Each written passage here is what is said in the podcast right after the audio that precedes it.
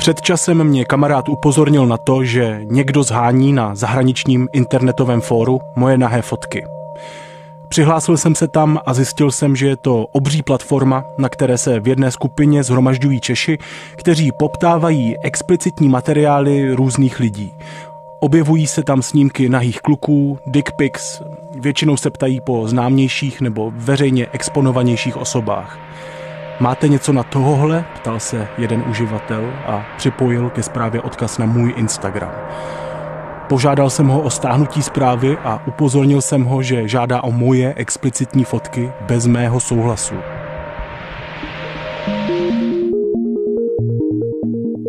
Proč máme potřebu slídit a nahlížet do soukromí celebrit, šířit intimní materiály našich partnerek, partnerů, kamarádů nebo spolužáků?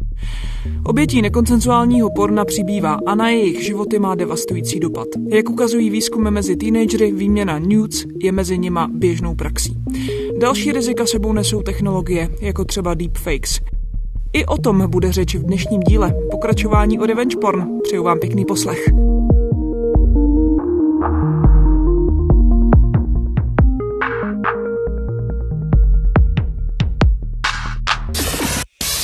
Šeptem. Podcast o intimitě, lásce a vztazích. Soukromé příběhy i otevřené rozhovory. Šeptem s Bárou Šichanovou na rádiu Wave.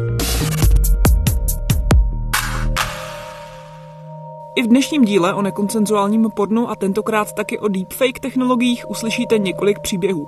Ten úvodní patří, budeme říkat Honzovi, protože nejde o pravý jméno. Jeho zkušenost, jak se na gay stránce schání dick pics známých lidí pro šeptem převyprávěl kolega Vítek. Šel jsem podat trestní oznámení na policii. Myslím si, že bychom kyberšikanu a revenge porn neměli přehlížet protože to může mít katastrofální důsledky na psychické zdraví obětí, jejich kariéry, osobní životy a tak dále. Celý problém jsem popsal na policejní stanici. Pan příslušník byl trochu udivený, cože to mám za problém, a řekl mi, že se s tím ještě nikdy nesetkal. To zase vyvodilo údiv ve mně. Nesetkal v dnešní době? Sepsali jsme záznam a pan policista se mě přišel několikrát zeptat, jestli cítím nějakou újmu, že prý asi neexistuje žádný paragraf, který by něco takového řešil. Ty fotky by podle něj totiž musel někdo nejdřív zveřejnit. Takže mám čekat, jestli se to stane? No, zřejmě jo, řekl policista. Takhle mi to asi zhodí ze stolu. Loučil se se mnou. Mám si počkat na vyrozumění. Prý přijde do měsíce. Přišlo. Píše se v něm, že nebyly zjištěny skutečnosti důvodně nasvědčující tomu, že by byl spáchán trestný čin. V úvahu podle policie připadal přečin poškození cizích práv, mně a zřejmě asi ostatním klukům, na které se na fóru zhání kompro, nebyla způsobena žádná újma. Policejní orgán se prý k mému oznámení staví chápavě, píše se v odůvodnění, ale pouhý dotaz máte na něj něco, prý nic neznamená. Policie ještě nezapomněla dodat, že se nemusí cítit ohroženě člověk, který k tomu nezavdává příčinu. Žije česká policie ve 21. století a v době internetu? Ruku na srdce, myslím, že je tu mezi námi dost lidí, kteří tu a tam pošlou svému partnerovi nebo partnerce nějakou fotku, která vznikla jen pro jeho nebo její oči. To ale přece neznamená, že se s ní chce podělit s ostatními na veřejném fóru, kde někdo takové materiály aktivně sbírá a rozesílá dál. České právo a policie by měla oběti chránit, ne naznačovat, že na naše soukromí má právo kdokoliv, kdo si o něj řekne. O policii, právu a obětech nekoncenzuální pornografie i dnes budou mluvit dvě doktorantky. Michaela Lebedíková, která se věnuje zkoumání pornografie a jejich účinků, a taky Míša Dvořáková, právnička zaměřující se na teoretické a právní aspekty soukromí a ochrany osobnosti. Řeší problematiku nekoncenzuální pornografie, sextingu a pornografických deepfakes. Obě Míši jsem hnedka v úvodu poprosila o reakci na Honzův příběh. Já možná k tomu jenom krátce řeknu, je to hrozně smutný, ale já osobně ze svého pohledu taky úplně nevidím nějaký trestný čin, pod který by se to mohlo zařadit. Takže v tomhle tom chci jenom, aby teda mm, to tady zaznělo, že vlastně to nebylo, že by jako páni policisté byli úplně mimo, ale to je právě nějaký ten deficit té, té úpravy, toho trestního zákonníku, ale na druhou stranu tohle pokud jako vím, tak tohle nepostihuje, takovýhle případ nepostihuje žádná z těch revenge porn uh, úprav, které byly přijaty ani v zahraničí. To, že jako někdo jenom v uvozovkách, jenom já rozumím tomu, naprosto rozumím tomu, že to pro člověka je strašně nepříjemný. Vidět, že něco takového jako koluje po internetu, že se někdo dožaduje a někdo škemrá, aby získal jeho fotky, ale pokud vím, tak skutečně ani žádná ze zahraničních úprav tohle nepostihuje. Je otázka, jestli do budoucna se to změní, s tím, že se to zase nějakým způsobem třeba může rozšířit nebo tak ale určitě jako nejde jenom tak zhodit ze stolu to, že vlastně se, se mu skutečně nestalo, že nestala žádná újma, protože to ještě nikdo nezveřejnil, protože ta obava z toho, ta pro člověka taky může být jako velmi zatěžující pro tu jeho psychiku a tak. Hmm, Míša Lebedíková, chceš to ještě nějak doplnit? Já jsem vlastně uvažovala úplně stejně jako Míša v tom smyslu, že, že už jenom ta představa, že vlastně někdo takhle může vyžadovat ty fotky, je, může být jako zavdává na hodně silné psychologické problémy a už jenom jako ten teror z toho, co se může stát, jako by neměl být braný na lehkou váhu. A vlastně jako celkově jsem uh, i nějak jako šokovaná z toho, jak se ve společnosti stavíme k, k takovým citlivým věcem že vlastně nemáme žádný respekt k těm obětem a že je to něco intimního a že to má potenciál ničit životy. A myslím, že jsme to řešili právě s Míšou, že, že uh, některé zákony jsou nastavené tak, že se tam vlastně řešilo, jaký byl důvod toho šíření a ten důvod potom se hodnotil, jako jestli to byl ten trestný čin nebo ne. Když někdo řekl, já jsem to udělal ze srandy a nechtěl jsem tomu nikomu ublížit, tak z toho vlastně vyvázl mnohem jemněji, i když si myslím, že vlastně jako toto není žádná jako omluva ani výmluva. No. Tohle bych určitě doplnila jenom krátce, protože tohle byl případ třeba zase v té Británii, i když nejenom byly to i nějaké americké legislativy nebo doposud jsou. V té Británii i tohle je momentálně předmětem nějakých eh, debat o tom, že je potřeba to změnit, kde vlastně v rámci té skutkové podstaty toho trestného činu na to revenge porn bylo, že to šíření, eh, že ten pachatel se toho dopustil za, s cílem nebo s úmyslem způsobit újmu na straně té oběti, což právě pro něj potom v rámci toho trestního řízení byla velmi snadná obhajoba, přesně jak Míša říkala, že to byla třeba jenom sranda. Což, což určitě vzhledem k tomu, že ty důsledky na straně té oběti, to je úplně jedno, jestli jako to někdo zveřejnil jenom za srandy, nebo aby mě poškodil, pro mě ten, ten dopad bude stejný. Takže v tomto směru je určitě dobře, pokud to Británie změní a třeba pokud by Česká republika uvažovala o přijetí té speciální úpravy, na revenge porn, tak je potřeba tam tohle taky zohlednit, zohlednit vlastně na základě té inspirace ze zahraničí a s těma jejich zkušenostma, že se tohle neprojevilo úplně dobře.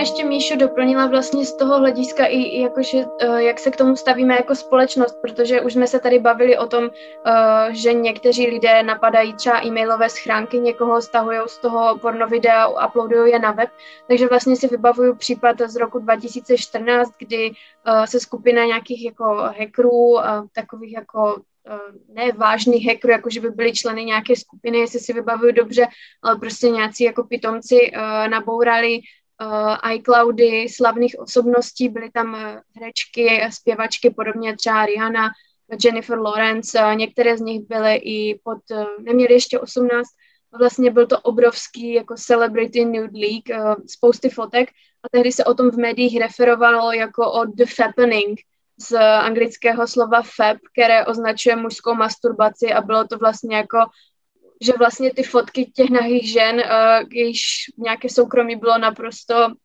jako ignorováno a které jako ne, za to strašně jako psychicky trpěly, tak to vlastně bylo jako něco wow, super, tak uh, tohle je jako náš materiál k masturbaci, což mi přijde úplně šílené.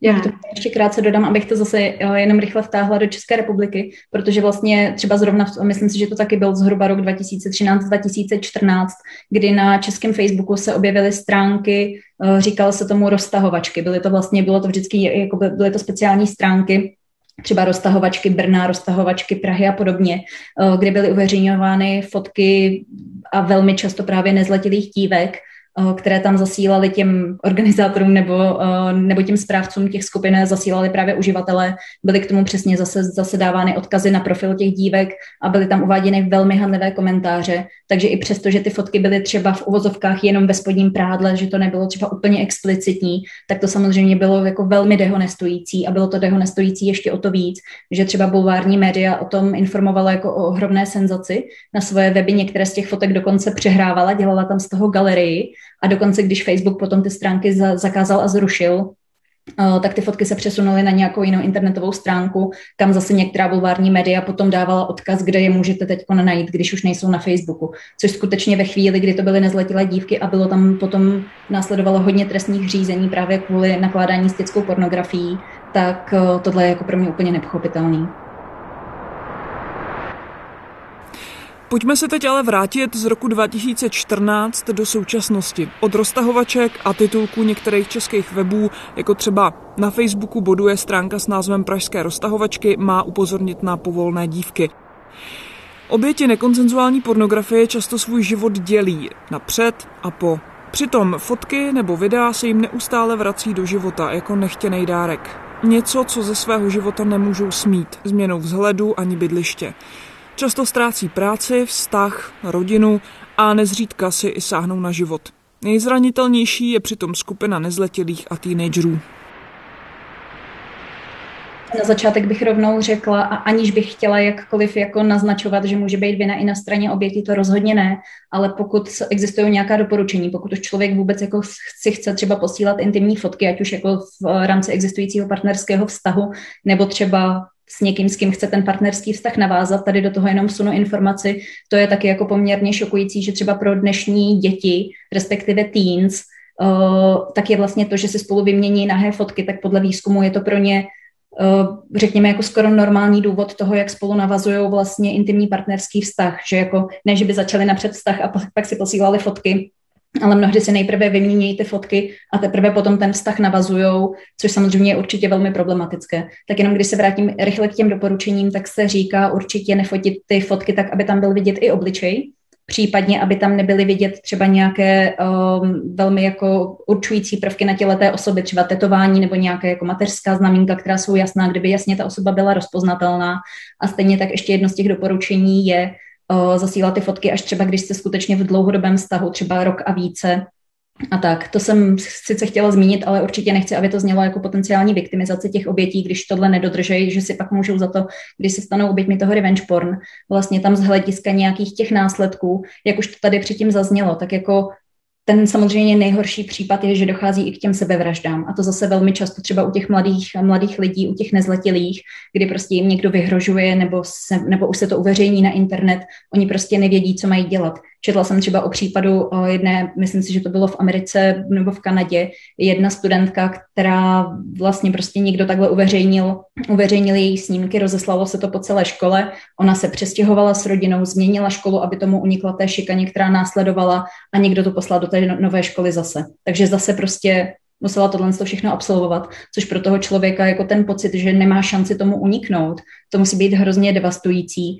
a nejsou to případy jenom jako takhle u těch školáků, ale třeba i u zaměstnavatelů. Není úplně neobvyklé, že uh, třeba to může být pro toho zaměstnavatele, obzvlášť když se to týká třeba, řekněme, učitelů na škole nebo podobně, důvodem pro ukončení toho zaměstnání nebo dokonce, když se ještě zase vrátím k těm nezletilým, tak to je případ třeba jedné britské reality show uh, hvězdy, která mluví teď poměrně aktivně o tom, že ve 14 letech se stala obětí revenge porn. Přesně se to rozšířilo po té škole a ona byla kvůli tomu podmíněně vyloučená, protože škola se k tomu postavila tak, že takovéhle neetické jednání prostě není tolerovatelné.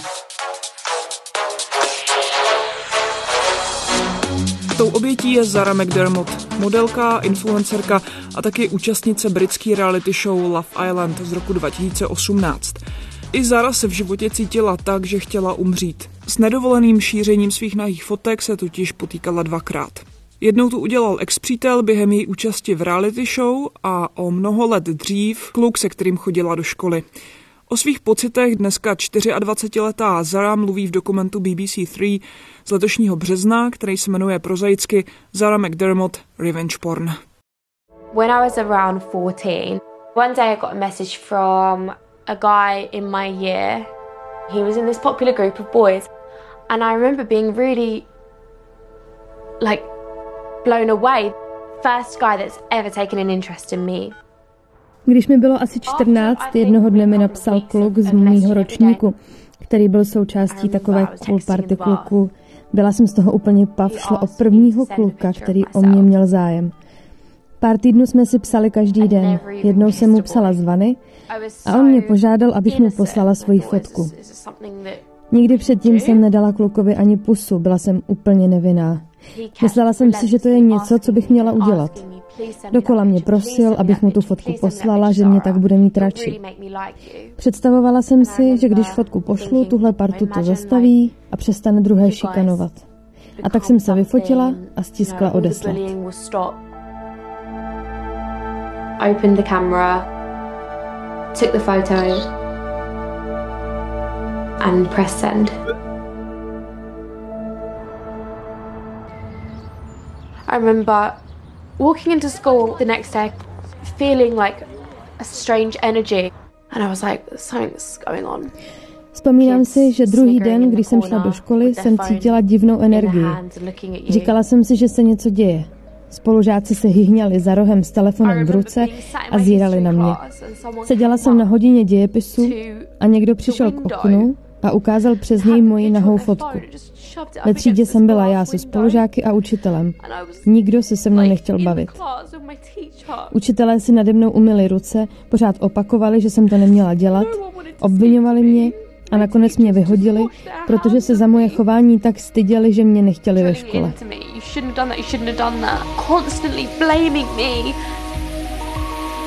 They suspended me from school because they were so embarrassed of my behavior that they didn't want me in school. Víte vůbec, co tohle udělá s mladou dívkou? A tihle kluci ze všeho vyvázli beztrestně.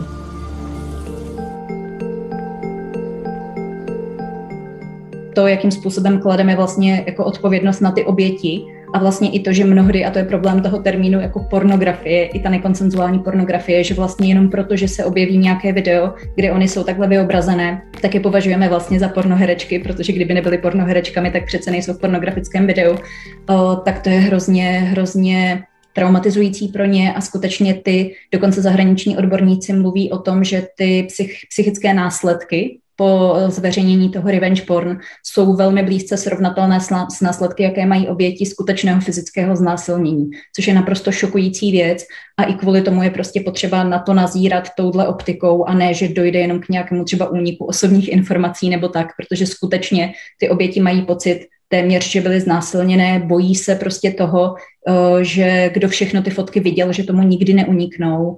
A bohužel jako i v realitě, jak už jsem předtím zmiňovala, je oslavují potom třeba buď, buď virtuálně nebo i ve fyzickém světě, ve skutečném světě, je oslavují cizí lidé s tím, že hele, tebe znám z toho videa.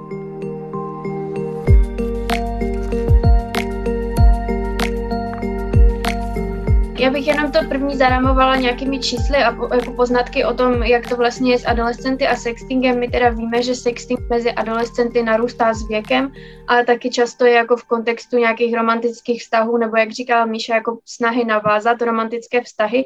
Nicméně, co se týče jako čísel z nějakých obširnějších eh, metaanalýz, eh, toho, toho chování, tak třeba víme, že zhruba 15% adolescentů, což jsou prostě od, zhruba od 13 do 18 let eh, děti, takže zhruba 15% nějaký takový obsah posílá a 27%, že někdy dostalo takovou fotku, ale teď, teď jako uh, nechci s tím nějak strašit, protože ta, ta, to rámování může být různé. Někdy se, někdy se točí jako sexting označuje i to, že třeba kamarád někomu pošle link na porno nebo podobně.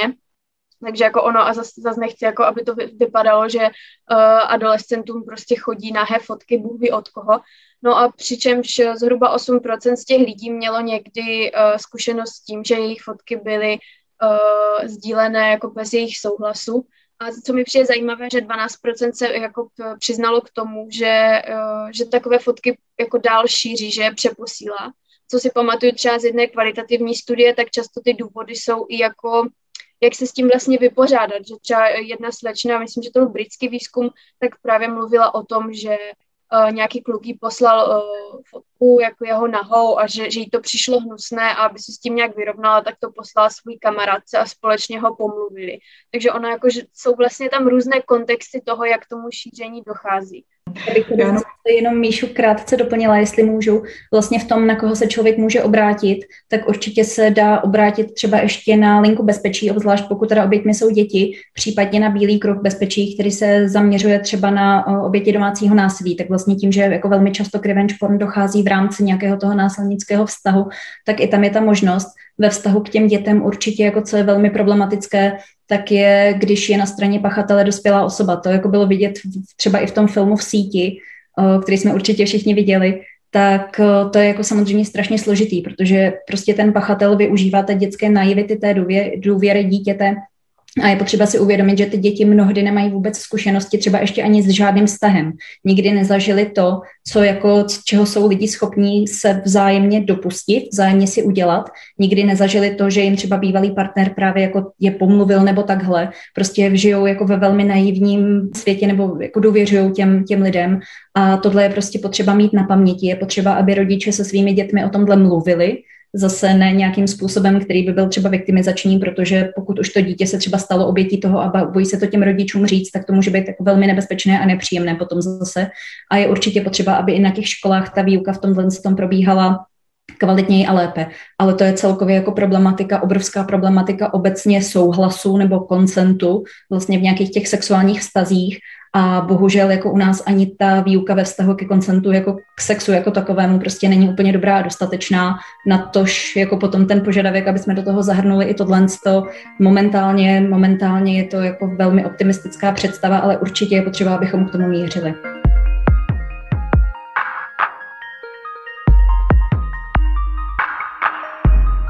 S oblastí nekoncenzuální pornografie už se souvisí taky vývoj technologií. V posledních letech se hodně mluví o takzvaných deepfakes. Na riziko spojený s deepfakes upozornil před několika lety, a na to si možná vzpomínáte, americký komik Jordan Peele, když vytvořil fakeový projev bývalého prezidenta Baracka Obamy. Tehdy, pokud se nepletu, šlo ještě docela bystrým okem poznat, že jde o fake a těžko říct, jestli by to při vývoji technologií člověk zvládl i dneska. Co vlastně deepfake je a jak funguje? Je to technologie, která umožňuje namontovat něčí hlavu na jakékoliv tělo. Začalo se to používat vlastně s nějakou, jako ty první experimenty, pokud vím, tak byly s nějakou politickou satirou nebo celkově satirou a strašně se to rozšířilo, že dneska už existují prostě služby, kde nahrajete něčí fotky a ono to udělá samo takovou videomontáž a je to strašná sranda. No a potom se uh, začaly jako rojit uh, porno deepfakey, což je mnohem větší problém a celkově začalo se to používat jako nástroj diskreditace, ať už jako fejkování nějakých politických projevů nebo právě porna. A z roku, myslím, je to 2019, eh, je velká analýza uh, deepfake uh, videí a vlastně zjistili, že snad uh, 96% takových videí je porno, ale vlastně jiná studie ukazuje, že většina mediální pozornosti je právě na té satyře. No z toho porna, myslím, že tam bylo snad 100%, že jsou ženské oběti a často jsou to různé herečky a podobně. Uh, oběťmi byly třeba Daisy Ridley, kterou můžete znát třeba ze Star Wars, nebo Emma Watson. Vlastně jde o to, že, že vemou hlavu té herečky a velmi věrně to naklíčují na, na tělo někoho, kdo má zrovna sex a samozřejmě to probíhá bez souhlasu a takové videa se pak šíří a je teda hrozné sledovat sám sebe, dělat něco takového. Já bych asi krátce doplnila, že vlastně ta technologie, která vznikla v roce 2017, tak se zakládá vlastně na strojovém učení že to jako není jenom nějaká statická videomontáž, kdybyste do nějakého probíhajícího teda videa, kde se postavy hýbou, dali jenom fotku, která se jako hýbe s nimi, ale je to skutečně eh, technologie, která umožňuje, že to výsledné video eh, vypadá velmi realisticky, skutečně velmi realisticky a tím, že se ta technologie dále vyvíjí, tak do budoucna to bude větší a větší problém. Eh, a je to právě na základě tohohle strojového učení, že vlastně ta technologie přebírá nejenom jako tu, tu vizuální podobu, ale přebírá i nějakou tu jemnou mimiku, grimasy, té osoby, kterou má vyobrazovat. Jo, díky za, za, za doplnění. Vlastně i ty úhly, vypadá to prostě strašně realisticky a začalo to, jak jsi říkala, kolem roku 2017 a teda, co jsem vyčetla, tak se to rozjelo na Redditu. Objevila se tam velká skupina lidí, kteří začali dělat tady tyhle pornomontáže. Během chvilky to mělo snad 90 tisíc uživatelů, kteří si prostě hráli s tady těmi nástroji a snažili se různé takové videa jako produkovat. Pokud vím, tak Reddit to zabanoval a má teď nějakou svoji interní policy, že prostě deepfakey a nekonsensuální věci, na to je prostě ban a to na Redditu nemá co dělat. Mně teda přišla zajímavá odezva přímo z pornoprůmyslu, eh, kdy na jednu stranu eh, se mluví o tom, že vlastně ta deepfake technologie umožňuje produkovat videa, třeba když nějaký performer nebo performerka nechce prostě dělat něco, takže že jako je možnost nějakých jako body stunts, nebo jak to říct, prostě mít náhradu za něčí tělo a přes, přesto tu, tady tohle video mít.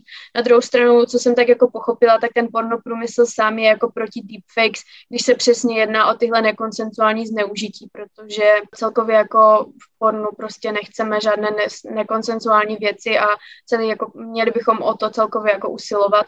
Takže, takže se mi dost líbí, že jako se z toho nedělá něco jako UP, tak teď můžeme profitovat na někom, kdo to dělá proti svoji vlastní vůli nebo o tom ani neví, ale že se k tomu snaží jako stavět fakt uh, zodpovědně. A i teda v těch studiích, které jsem o deepfakes četla, tak se o tom mluví jako o hrozbě a o něčem uh, do, že, jako do budoucnosti, na co musíme dávat pozor. A taky mě příjemně překvapilo, že když, když jako vyhledáváte studie na deepfakey, tak uh, se množí počty studií, které se snaží vyvinout algoritmy, které to budou detekovat do budoucna. To znamená, které zjistí, že to video je jako fake a že, že to vlastně není není pravé a že je to smyšlené. Takže vlastně dá se říct, že, pardon, ruku v vlastně s těma technologiemi, jakoby deep, deepfake technologiemi jdou i ty, který teda odhalují uh, ten deepfake, takže což může být vlastně i nějaká zbraň jakoby do budoucna i legislativní a tak dále. Přesně, přesně.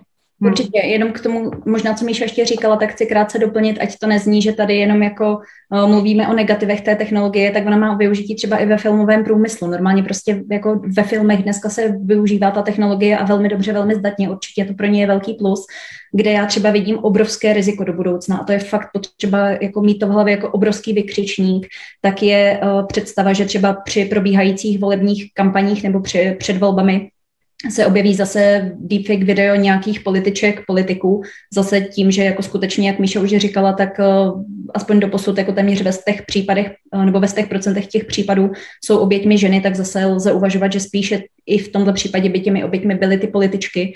A v tu chvíli těm voličům nechci to formulovat tak, že jim jako těžko vysvětlíte, že je to deepfake, že je to prostě umělý, ale spíš eh, v dnešní době, kdy skutečně nějaké jako to ověřování informací v době fake news a, a, a tak, je jako ta pravda trošku taková rozmělněná, tak zase tohle může velmi zásadně ovlivnit ten eh, výsledek toho politického klání těch voleb a pravděpodobně jako ve velký neprospěch těch kandidátek těch žen.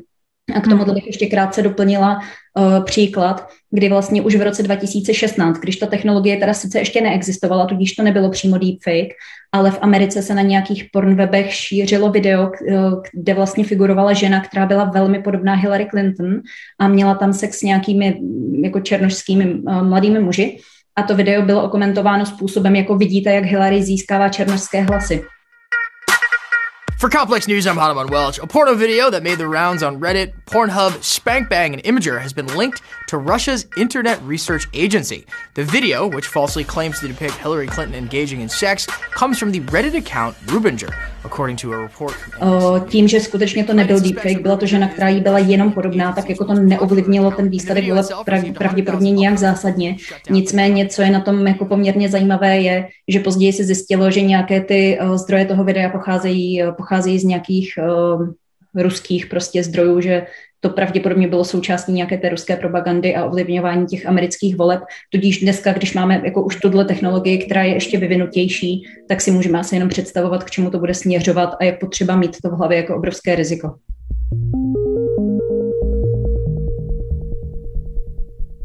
Já bych asi jenom k tomu krátce zmínila, že jako určitě není samo o sobě nic špatného koukat se na porno, ale člověk prostě jako aspoň z nějakého morálního hlediska by, by ideálně měl mít v hlavě právě tuhle tu úvahu, že ne všechno porno, co je na internetu dostupný, tak eh, je jako úplně, úplně v souladu se zákonem, je legální, je konsenzuální a pokud ten divák se bude vybírat jenom něco, kde bude jako větší záruka toho, že skutečně tam eh, tyhle ty nějaké eh, zásady byly dodrženy, tak je to jedině dobře. Přesně tak, za existenci nekonsenzuální pornografie neseme odpovědnost tak trošku my všichni, teda všichni diváci. Tak na to zkuste myslet. Tolik z druhého dílu o nekonsenzuální pornografii. Pokud jste neslyšeli první část, tak ji samozřejmě najdete ve vašich podcastových aplikacích anebo na webu Rádia Wave. Já moc děkuji Míše Dvořákové i Míše Lebedíkové za jejich čas, energii a taky spoustu zajímavých informací. A vám samozřejmě díky, že jste poslouchali. Mějte se dobře a těším se na vás příště. Šeptem. Šeptem. Podcast o intimitě, lásce a vztazích. Šeptem. Podcast, který se nestydí. Poslouchejte na wave.cz lomeno šeptem nebo se přihlaste k odběru na wave.cz lomeno podcasty a poslouchejte ve vašem mobilu, kdykoliv a kdekoliv.